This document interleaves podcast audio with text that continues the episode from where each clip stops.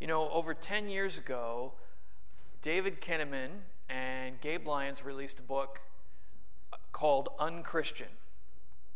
And that book took a long, hard look at what younger people, especially 16 to 29 year olds at the time, and especially those outside of the Christian faith, thought about Christians. And the picture was not exactly positive. They reported that these non Christians think Christians no longer represent what Jesus had in mind, and that Christianity in our society is not what it was meant to be. One outsider put it this way Christianity has become bloated with blind followers who would rather repeat slogans than actually feel true compassion and care. Christianity has become marketed and streamlined into a juggernaut of fear mongering that has lost its own heart. And it gets worse. Because a huge chunk of the same demographics of those people outside the church and the people of the same demographics inside the church felt the same way. Not at the same levels, maybe, but largely the same. And overwhelmingly, outsiders thought of Christians as, in this order, anti homosexual, judgmental, and hypocritical, like well over 75% of the people. And it was followed closely by too involved in politics, out of touch with reality, old fashioned, insensitive to others, boring, not accepting of other faith, and confusing. And some of those things Granted, misperceptions. And some of them maybe not a big deal, and some of them maybe we would say not a problem. But the big thing for us to see here is that overwhelmingly their perceptions of Christianity and Christians are negative. And the skepticism that they had came down basically to this We don't think that you actually care about, that you actually love people who aren't like you. You are the ones that are unchristian, not us. That's what they believed. And that's 10 years ago. And do we think it's gotten any better? If anything, it's gotten worse. And many people today seriously, truly wonder if traditional Orthodox Christian faith, not if it's true, but if it's moral. Is it moral to be a Christian? Think about that for. That's where we're at culturally. And to be honest, I have at times a tremendous amount of sympathy with this view, with this view of non Christians, because I felt it myself. Because I felt like, do we really care?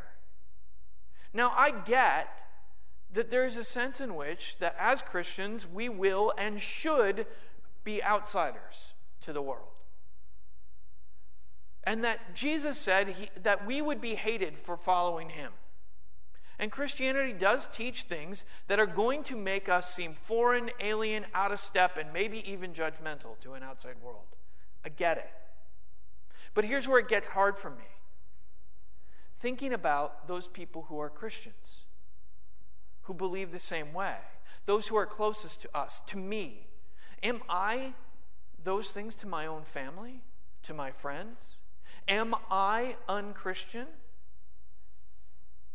Is that really the way that I come across? And then I read today's passage in Philippians chapter 2, verses 12 to 18, and things get really real.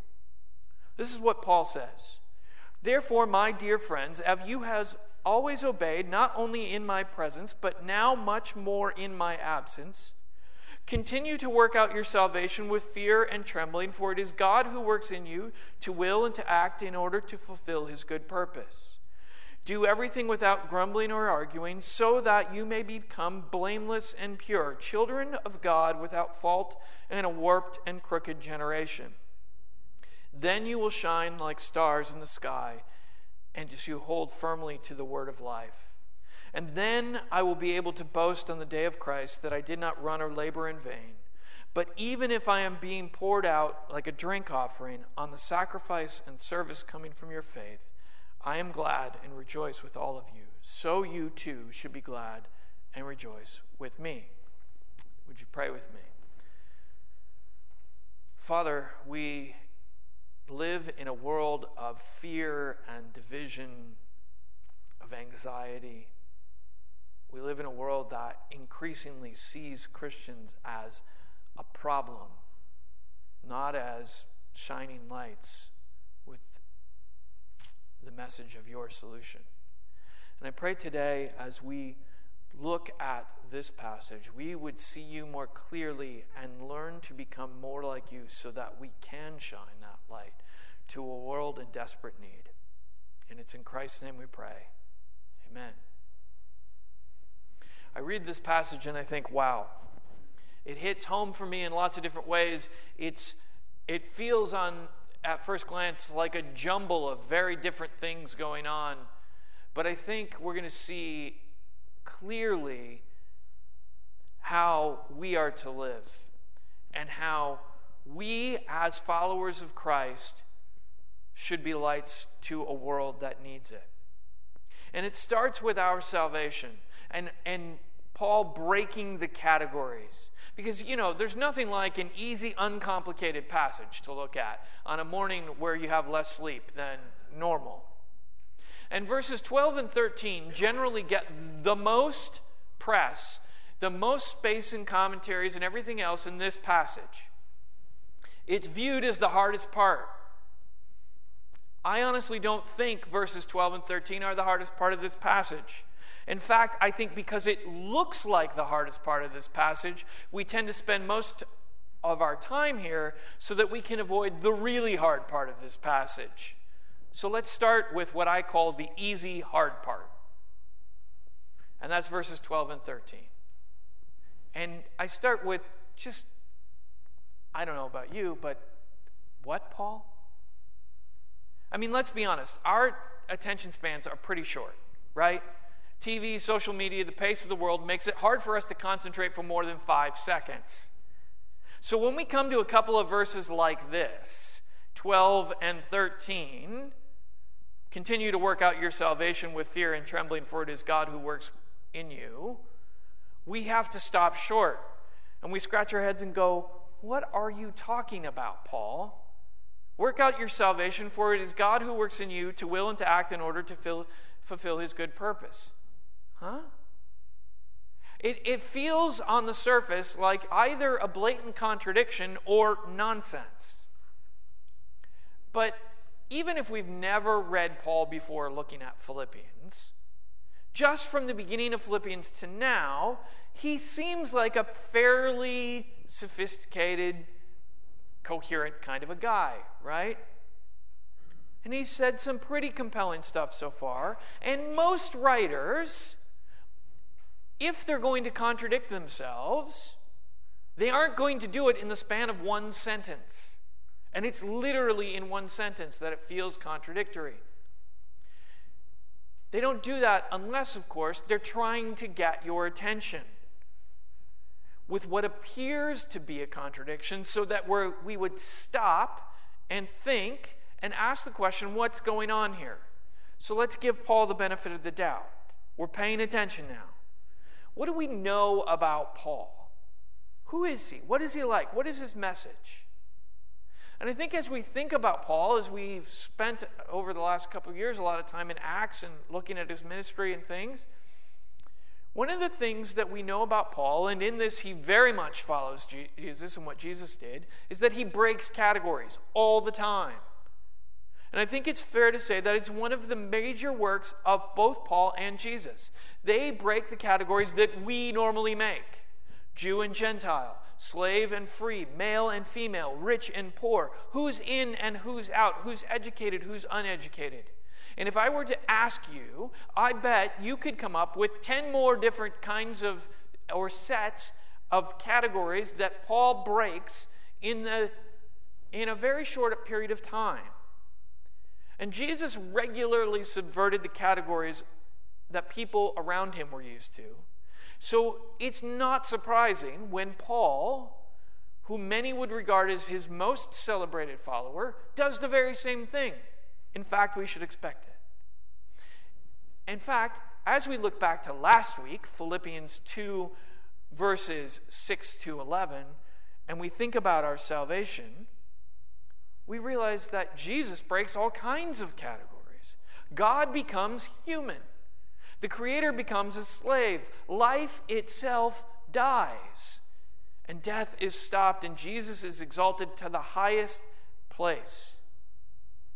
Paul is breaking all kinds of categories here because salvation means far more than getting saved.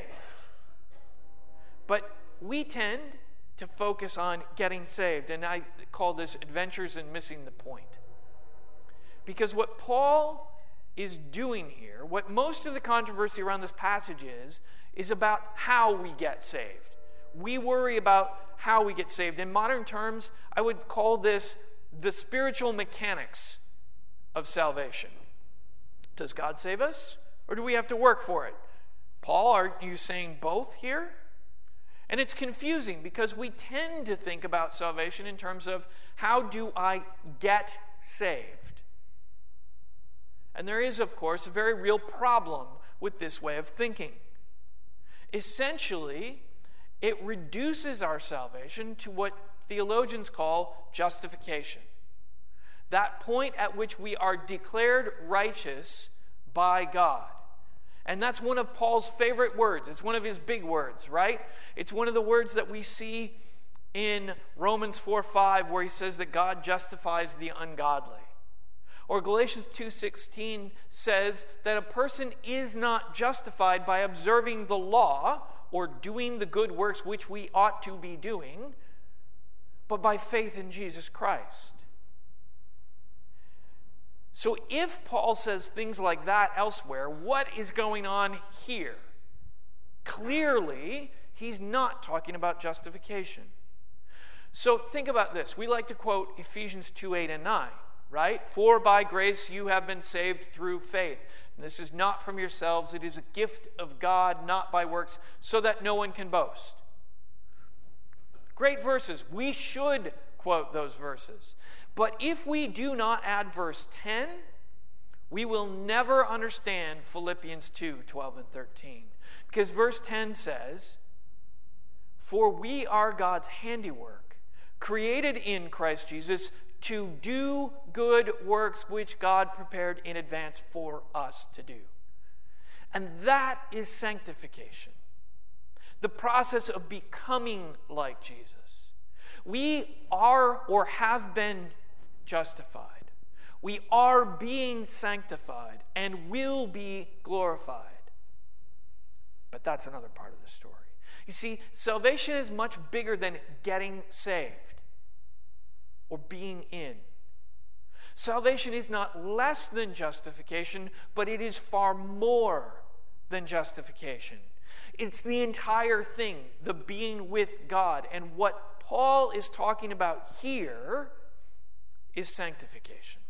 And arguing about how we get saved entirely misses Paul's point in this passage. Of course, there's a tension here. And it's a tension that's found throughout Scripture, throughout the teachings of Jesus and Paul. It breaks categories because our categories are too small. And we don't like tension. We like things to fit in nice, neat little boxes, but Jesus doesn't do this. What does Ephesians 2 say? We are saved by the grace of God through faith. It's not either or, it's both. It's not something that we can start or something we can do, it's God's gift. It is not of works, but it is so that we will work. Not to earn anything or to get in, but precisely because that's what being in means. We are to be conformed to the image of Christ. And a careful reading of Philippians shows us this. So let's connect the dots. We need to remember Paul's earlier exhortation in chapter 1, verses 27 through 2 5, and the example of Christ in 2 6 to 11. I love that here at Village, we work our way through entire books of the Bible. I love it because it's really easy to pick a verse here or pick a verse there and voila, the Bible says exactly what I want it to say. And suddenly, being a Christian, looks shockingly like being a white middle class male who lives in the suburbs of a large city in the Midwest. And the problem is that for most of the entire history of the church is simply not true. You see, the danger of spending time, of, of not spending time in a whole book, is that we can pull things out and do whatever we want with it. But the danger of spending time the way we do and looking at a single book for so long is that we can inadvertently end up losing the flow of it. Here's what I mean we're eight sermons in to this series on Philippians, there's going to be 15. In my Bible, okay, Philippians is four chapters, right? That's it. Three and a half pages. Okay? So let me reiterate I'm not complaining or arguing with what we're doing as we look through Philippians. I think it's a good thing, but it's a caution. We need to make sure we're always rereading. We're always looking bigger and seeing the flow. And remembering not to fall into the same trap you can fall into when you just pick a verse here or pick there, a verse there. Because when you look in, de- in detail on one small passage, you can forget the bigger passage.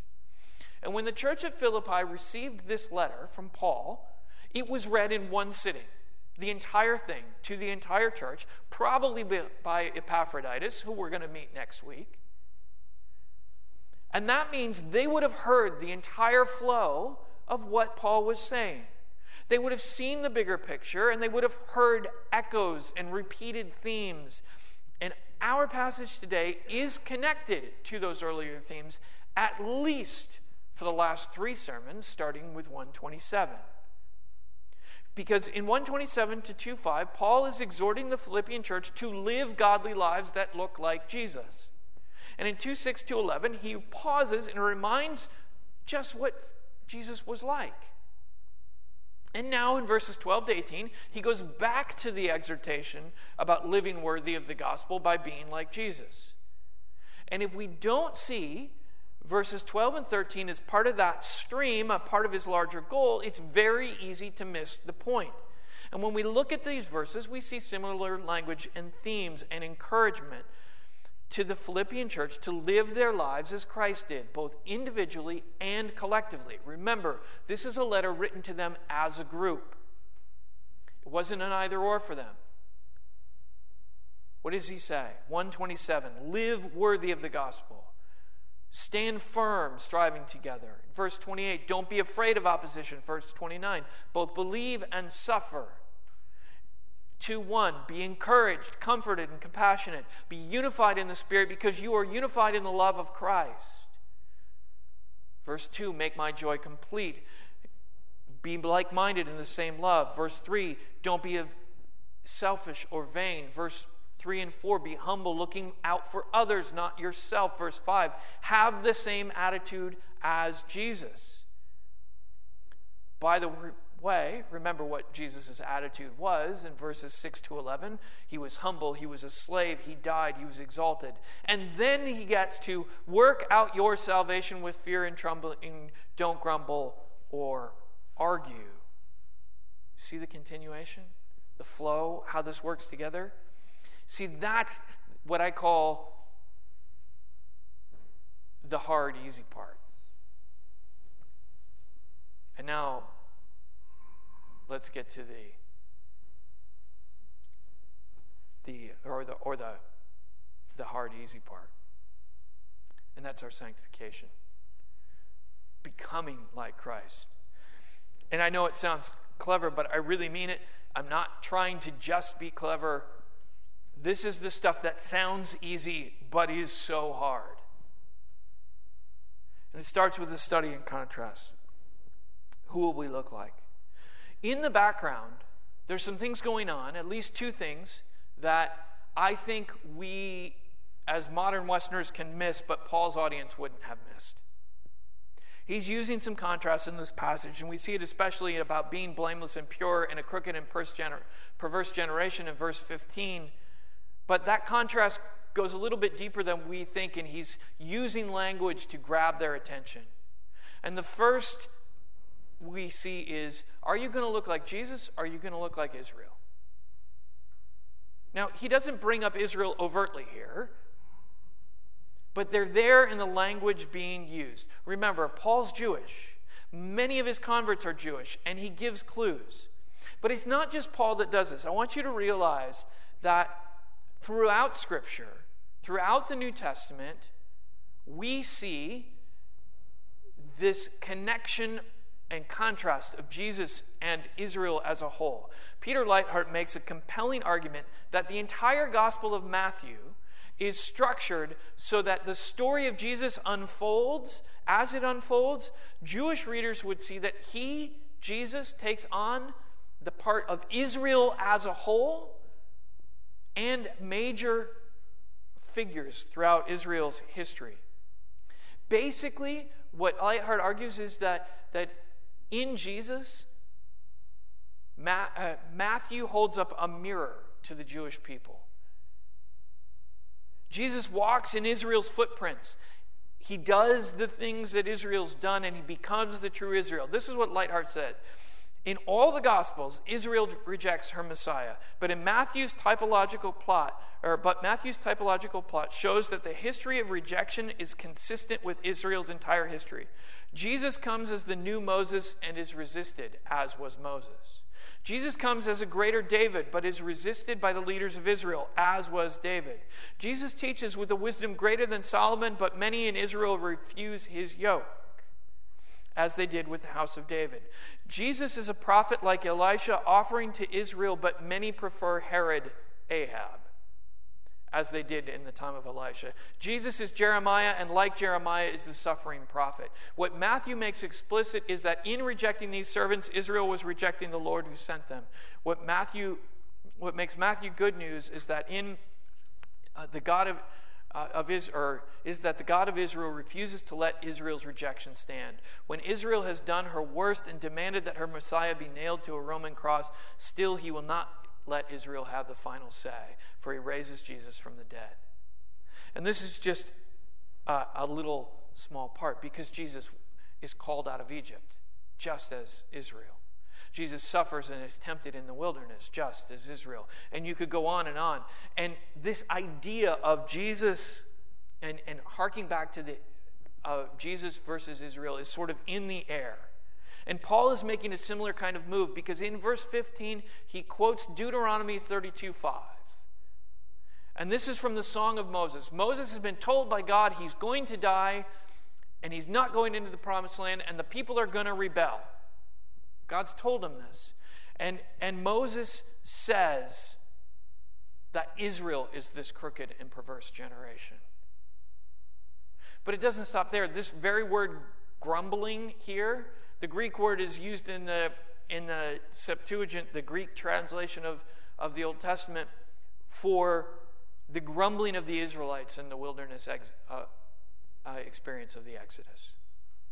And so Paul is essentially saying to them with verbal cues Are you going to be like Jesus, who I just told you about? Or are you going to be like Israel, who grumbled and complained and rebelled against God? And second, he's asking them Are you going to be focused on self or on the Spirit? We're not quite halfway through this book of Philippians. And over and over again, Paul is encouraging the Philippian church to work together. He prays for all of them in 1 4. He wants their love to abound more and more in 1 9. He rejoices in chains, even when some preach Christ in order to make life difficult for them in 15 to 18. And he goes on to the passages I've already mentioned. And through all of this, Paul directs his thoughts, his instruction, and his prayers to the Philippian church as a whole. Right? Live in the Spirit, 2 2. Paul's instructions for sanctification make it clear that becoming like Christ is not possible when I am looking out for me. Especially when I am looking out for me to the exclusion of my fellow believers. I cannot walk in the Spirit, Paul says. I cannot be influenced by or follow the Spirit's promptings when all I'm thinking about is me. It doesn't work that way.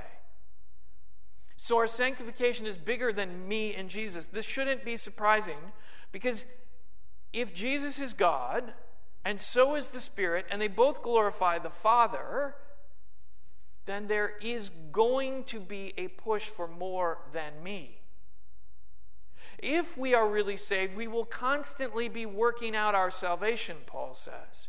We will be in the process of sanctification, and that looks like Jesus in the power of the Spirit, not our natural and selfish ambitions.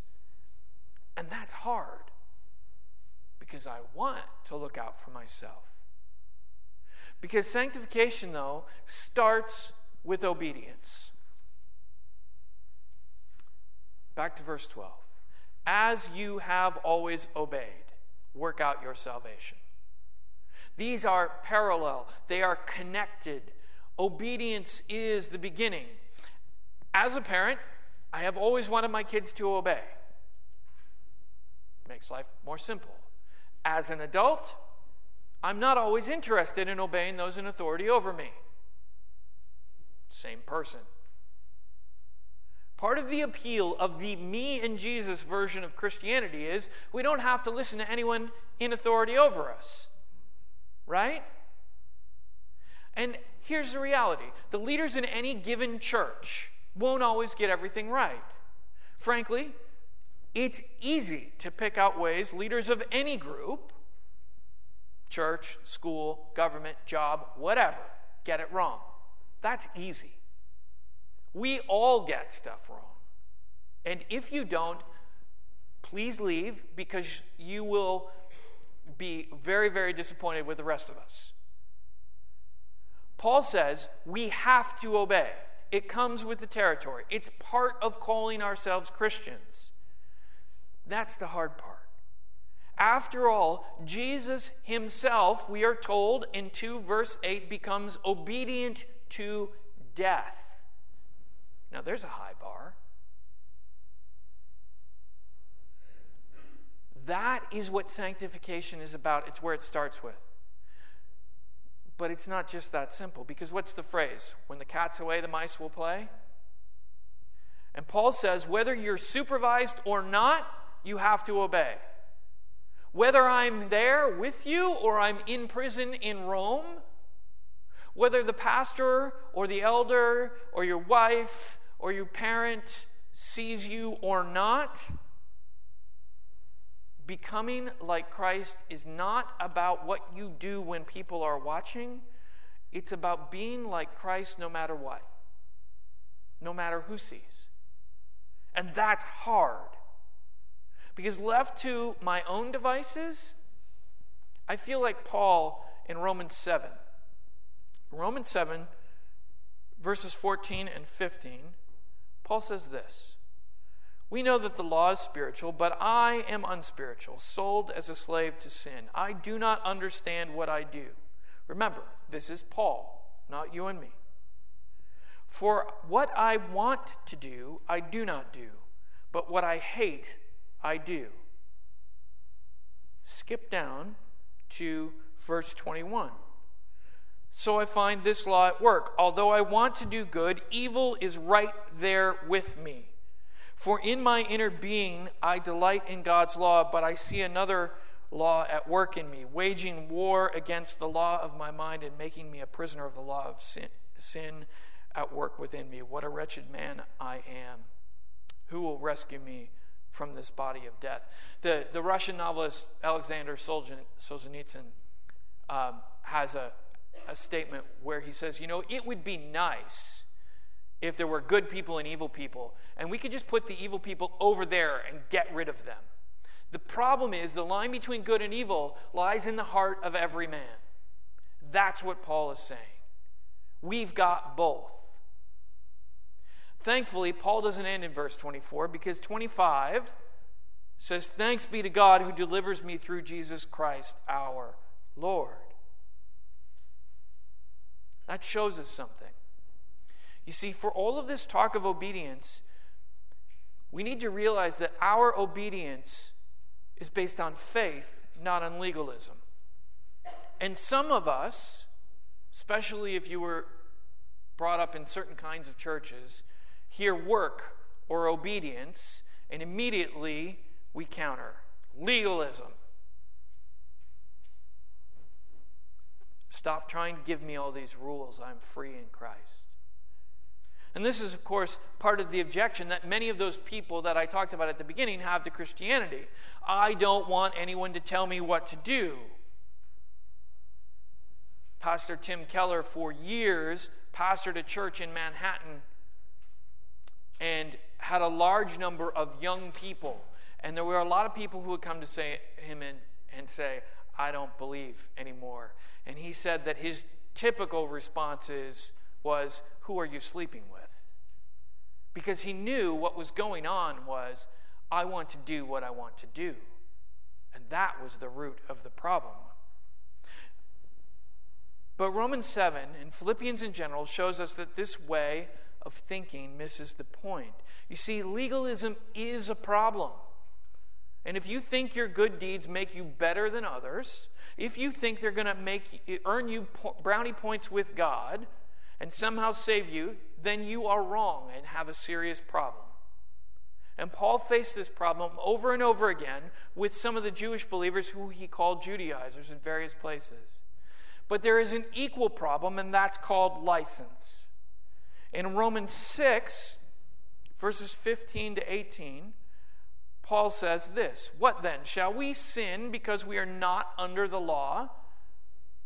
Don't you know that when you offer yourselves to someone as obedient slaves, you are slaves of the one you obey, whether you are slaves to sin, which leads to death, or to obedience, which leads to righteousness? But thanks be to God that though you used to be slaves to sin, you have come to obey from your heart the pattern of teaching that the law has now claimed your allegiance. You have been set free from sin and have been become slaves to righteousness our obedience, our sanctification is based on our faith, and it will work its way out. At the end of our passage today, Paul speaks about the sacrifice and service of the Philippians, which comes from their faith.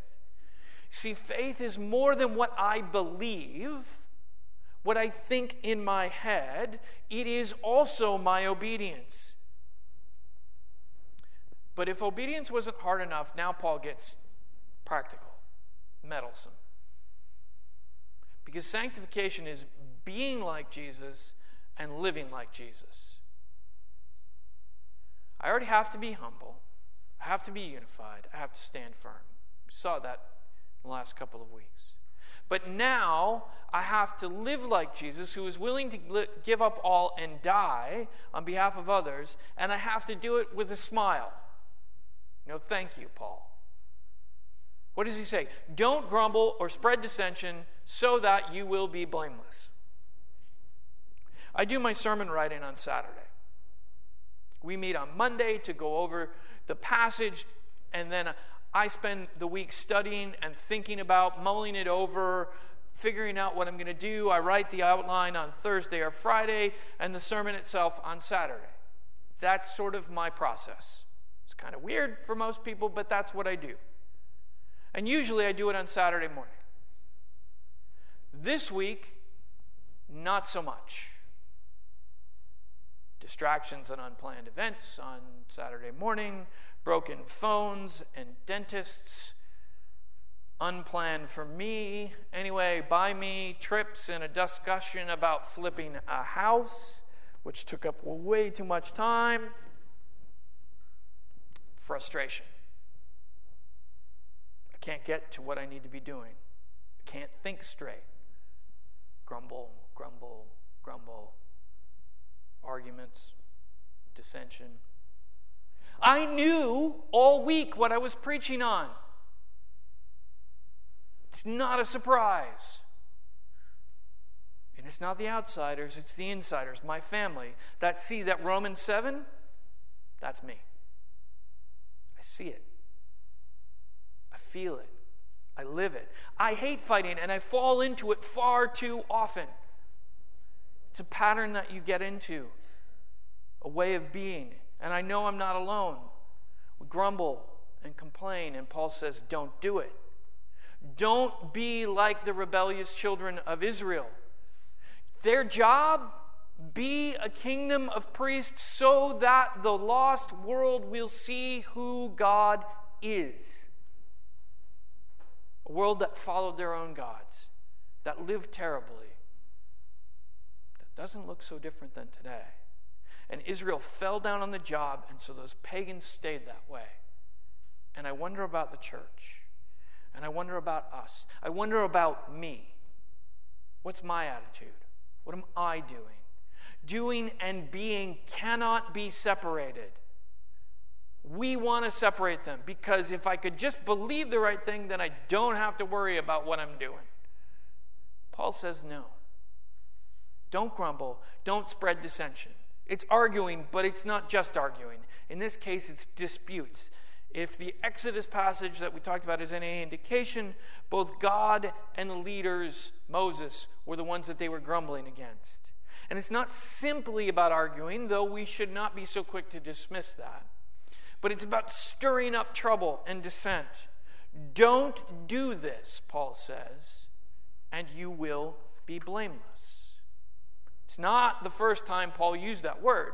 In chapter 1, verse 10, Paul wants them to be pure and blameless. He just reverses the order, right? How? His prayer in verse, verse 9 of chapter 1 was that their love would abound more and more in knowledge and depth of insight so that you may be able to discern what is best.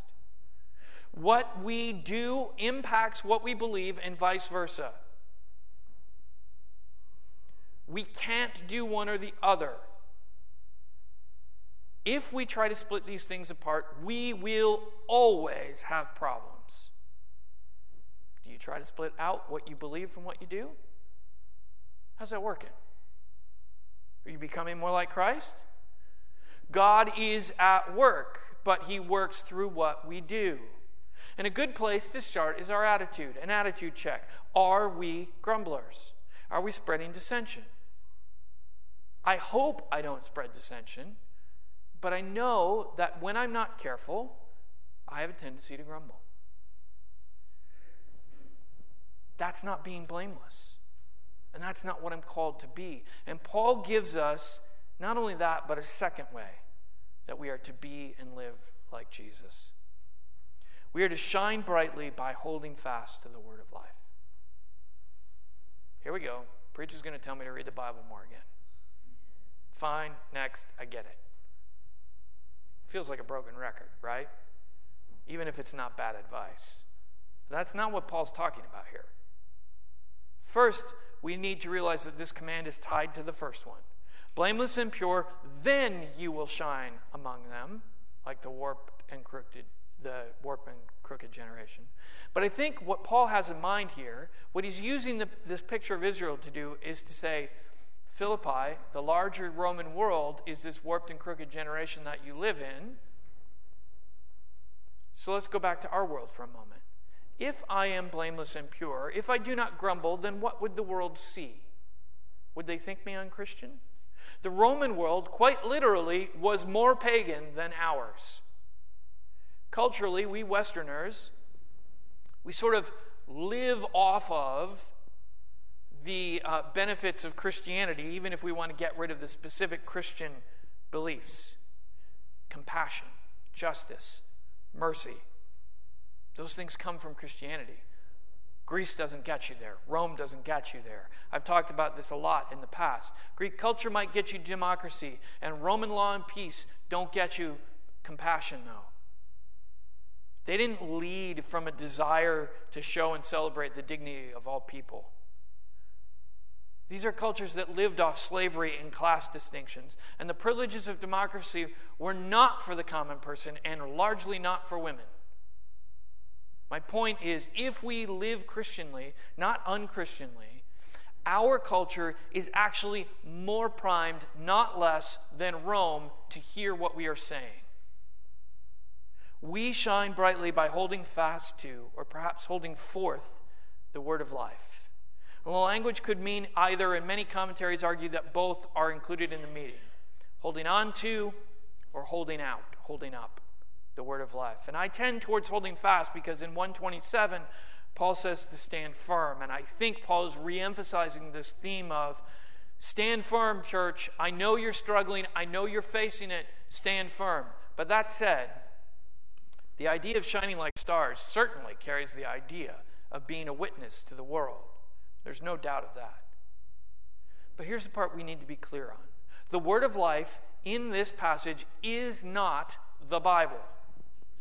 I am not saying go read your Bible more. You should, but that's not what this passage says. It can't be about the Bible, at least not as we know it, because the Bible doesn't exist as we know it yet. Paul is writing this letter in 60 to 62. Matthew is probably not written for another couple of years, mid 60s. Mark was late 50s to early 60s, so maybe they had it.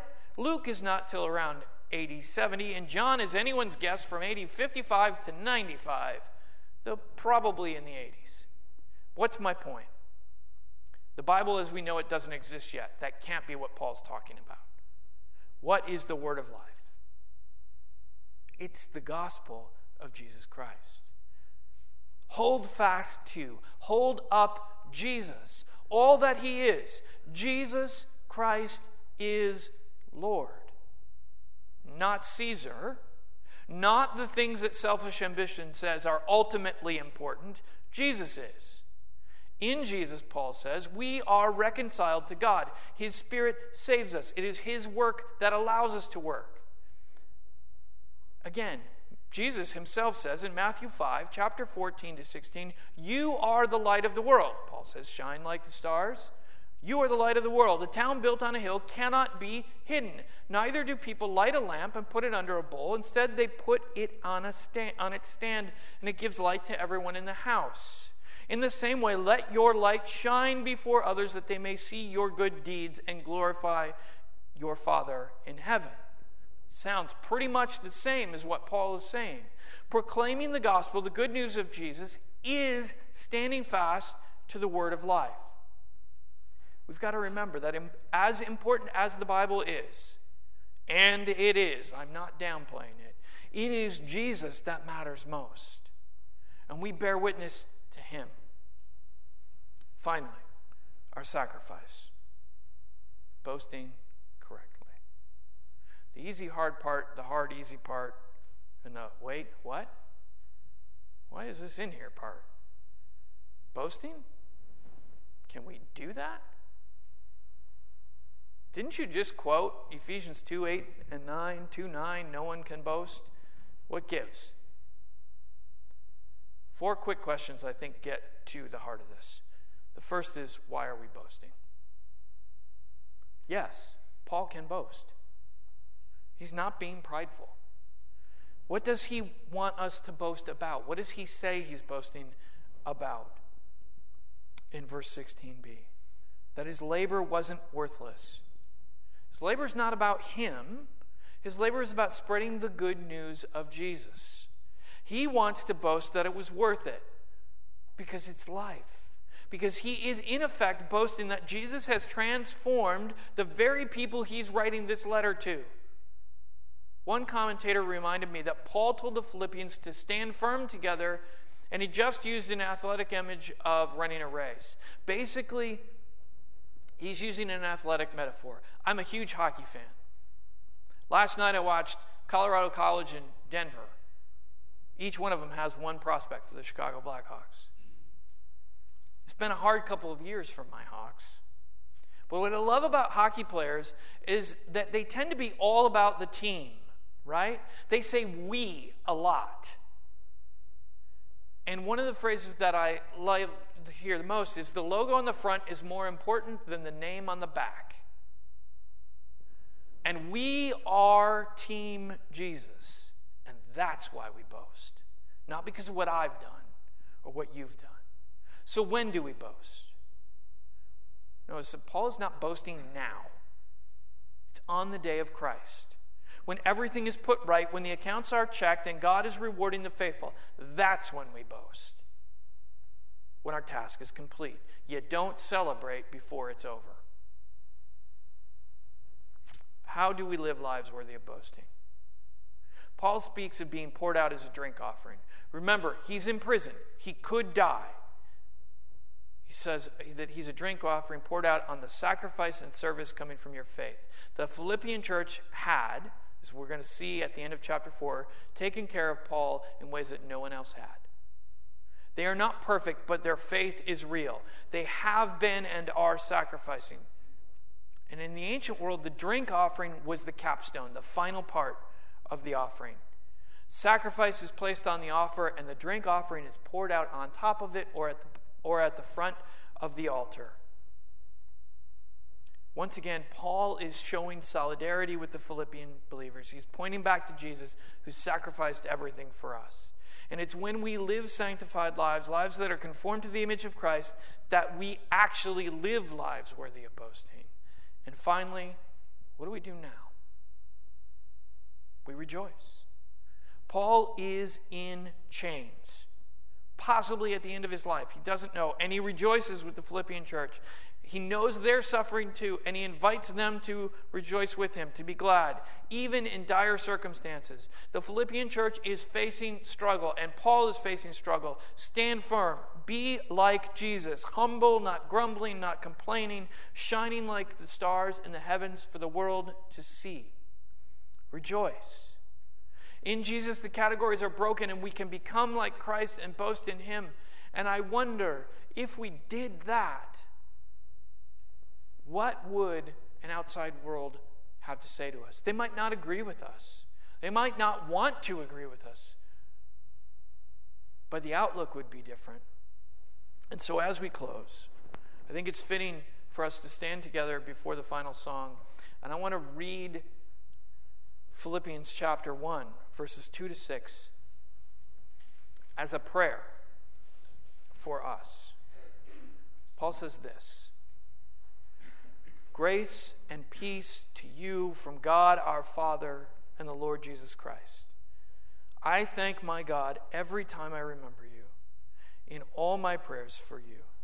I always pray with joy because of your partnership in the gospel from the first day until now, being confident of this, that he who began a good work in you will carry it on to completion until the day of Christ Jesus.